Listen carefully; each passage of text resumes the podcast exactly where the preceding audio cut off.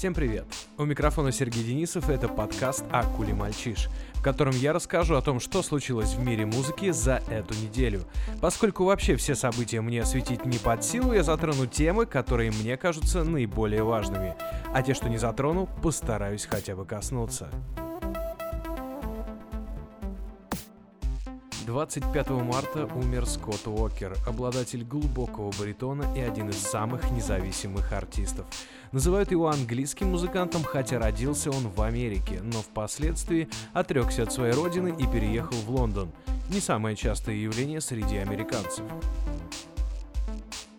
Родился он 9 января 1943 года в штате Огайо, и имя, которое ему дали при рождении, было Ноэл Скотт Энгел. Отец маленького Ноэла был военным, и его часто переводили, поэтому постоянных друзей у мальчика не было. После развода родителей шестилетний Энгел переехал с мамой в Денвер. Однако вскоре им пришлось снова переезжать, на этот раз в Нью-Йорк. Не потому, что у них осталась тяга к переездам от папиной профессии, а потому что Ноэл проявил такие актерские и вокальные способности, которым требовалось раскрыться где-нибудь в большом городе. Нью-Йорк для этого подходил. Конце 50-х, то есть когда ему было лет 15-16, Энгел поучаствовал в бродвейском мюзикле. Записал несколько синглов, но и не забывал про подростковые развлечения, общаясь с подозрительной компанией местных хулиганов. Это стало одной из причин их следующего переезда, на этот раз в Калифорнию. Именно там Энгел встретил Джона Мауса и превратился в Скотта Уокера. Именно с Джоном Маусом и Гэри Литсом была создана группа The Walker Brothers, в которой не было ни братьев, ни Уокеров. С этого начинается первый творческий период Скотта. Группа захватывает британскую аудиторию.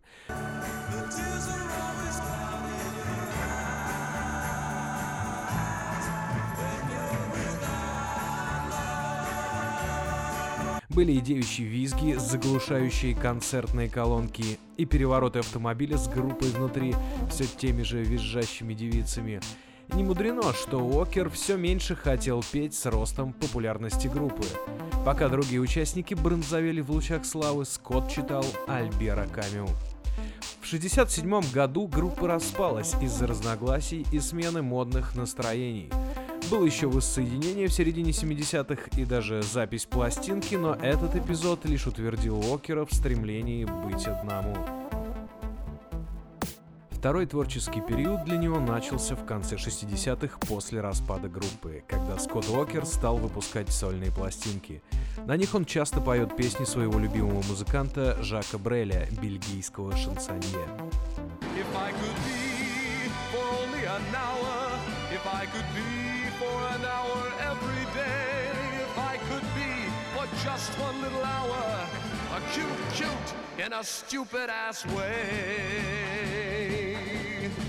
Богатые эстрадные аранжировки перекочевали и на сольные записи Скотта, создавая настроение сдержанной британской элегантности.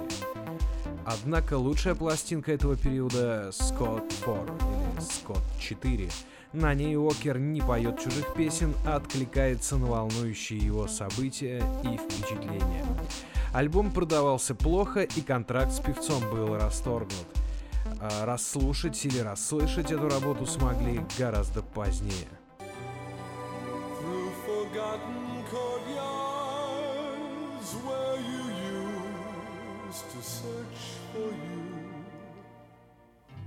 Old gets a new reach out, you can touch its true. Третий период начинается с альбома Climate of Hunter, вышедшего в 1984 Здесь Скотт Уокер переходит на сторону андеграунда. На пластинке слышны запинающиеся ударные, сквозь которые пробиваются отличные мелодии, и узнаваемый баритон певца, который все это затмевает.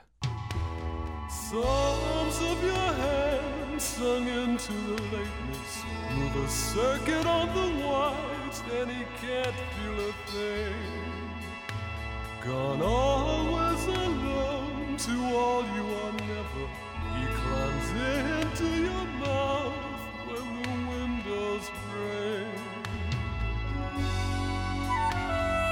Последние лет 30 Скотт Уокер появлялся на публике в бейсболке и черных очках. Он не был затворником, как Селлинджер, потому снялся в документальном фильме о себе. Однако и больших компаний он тоже избегал, включая телефон лишь на час в день. Это чувство одиночества неизбежно просочилось и в его поэзию, и в его музыку, потому звучит она не для всех, а для каждого. Поговорим о молодых. 29 марта Билли Айлиш выпустила свой дебютный альбом, который называется When We All Fall Asleep, Where Do We Go? То есть, когда мы все засыпаем, куда мы идем. Еще до выхода альбом хотели скачать 800 тысяч человек, и этот рекорд пока не побит. Билеты на ее концерты разлетаются моментально. Даже в России, где Билли должна выступить 27 августа этого года в клубе Адреналин Стадиум, билетов уже нет. Между тем, Билли Айлиш 17 лет, она из Калифорнии и исполняет мрачноватый поп. Иногда даже может показаться, что там в избытке примесей в виде эмо и готики. Watch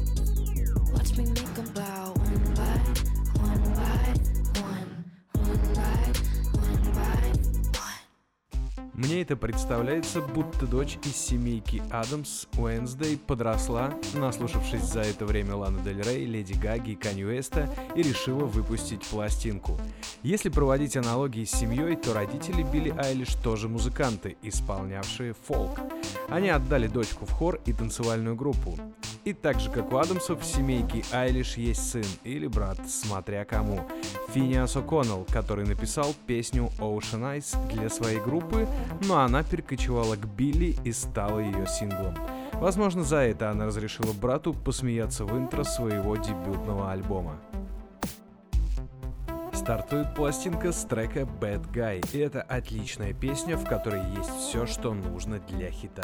So you're a tough guy, like you really rough guy, just can't get enough guy, just always so puff guy. I'm that bad type, make your mama type, might seduce your dad type. I'm the bad guy. Дальше все тоже вполне интересно. Перегруженные басы, каркасы сухого ритма, стихи о страхе. В некоторых местах Билли Айлиш видит дыру в заборе и залезает на территорию эм-рэпа, жанра, который сейчас набирает популярность. Но к концу пластинки трудно удержаться от зевоты, поэтому после прослушивания альбома может показаться, что первая хитовая часть всего лишь приснилась. Но нет, начинаешь переслушивать, цепляет еще сильнее и погружает сон еще глубже к концу. Билли Айлиш была очень популярна еще до выхода дебютной работы, и многие ждали чего-то невообразимого, но так и не услышали ожидаемого. В целом же это очень хороший поп-альбом, заставляющий следить за певицей и ждать чего-то более интересного и захватывающего в дальнейшем. Плюс этой пластинки невозможно пропустить, а на минусах вы скорее всего заснете.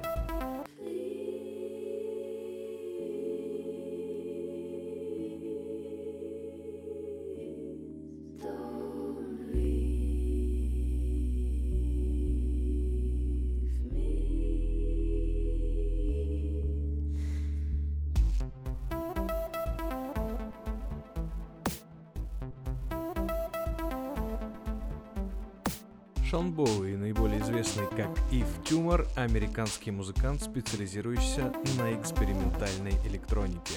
Музыкой он занялся в Ноксвилле, штат Теннесси, еще в 17 лет, чтобы убежать от своего скучного и консервативного окружения, как он говорит сам. С тех пор он много переезжал и сейчас осел в итальянском Турине. В 2017 году Ив Тюмор подписал контракт с культовым лейблом Warp, производящим странную и интересную электронику, и в сентябре 2018 выпустил альбом Safe in the Hands of Love, который получил благосклонную реакцию критиков. Например, сайт Pitchfork влепил ему девятку. Получить девятку от Pitchfork то же самое, что обладать «Жигулями» девяткой в 90-е в нашей стране. Кроме того, в той же рецензии написали, что альбом затмевает все, что Тюмор выпустил до этого, на несколько порядков. Скачок настолько резкий, что дезориентирует. И в Тюмор любит заигрывать с нойзом, авангардом и прочей экспериментальной музыкой, потому на выходе у него получается гипнотический то ли R&B, то ли еще что, который в любую минуту может раствориться в плавильном котле и превратиться во что-то другое. У этого котла может оказаться второе дно или вообще его не быть. На песню Lifetime с этой пластинки 25 марта был выпущен клип, в котором Ив Тюмор в устрашающих декорациях удерживается красными веревками. Песня сама по себе хороша, с ее барабанными сбивками и мрачными оттенками, а теперь, посмотрев видео, ее невозможно выкинуть из памяти. Scopy,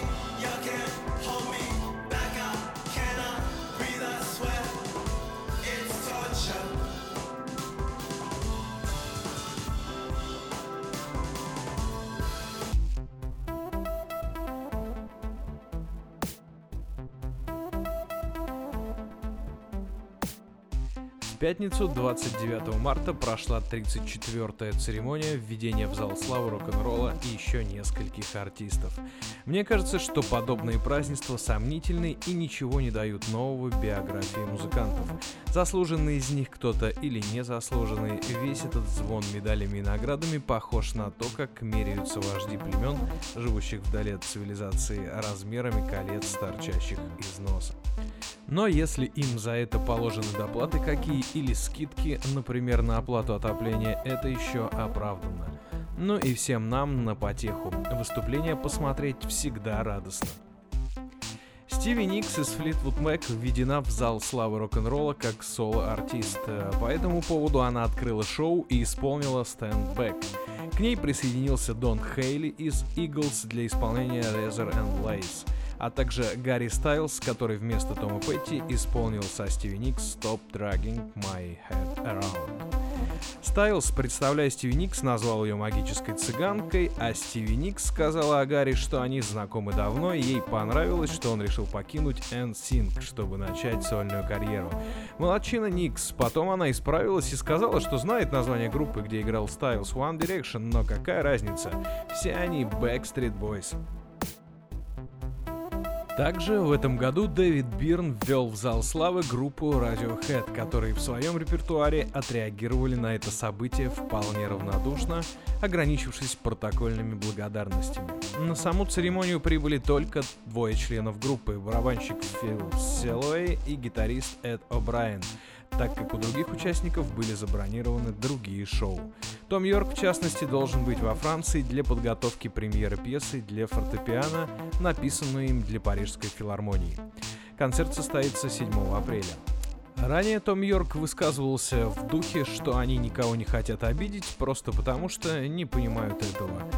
Джонни Гринвуд сказал, что ему все равно, а Колин Гринвуд был благодарен оказаться в одном ряду с великими именами. Также Трент Резнер из Nine Inch Nails представил на церемонии группу The Cure, а Жанель Мане представила Джанет Джексон.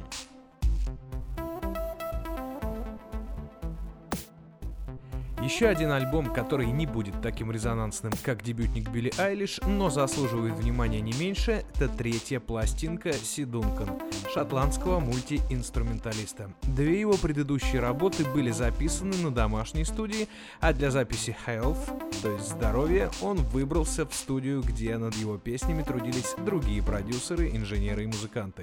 Среди них, например, Крейг Поттер из Elbow. Выход из спальни пошел на пользу Кристоферу Дункану. Песни стали разнообразнее и представляют усладу для слуха. Пост-диско карамельки Holiday Home и Impossible, сюрреалистическая Wrong Side of the Door, смешиваясь со слоями голоса Дункана, тонущего в реверберации, уносят в прозрачную высь или топят в роскошном бассейне. Pulses Rain — жемчужина пластинки, захватывающая все стихии сразу. Красивый фонтан, бьющий на небывалую высоту.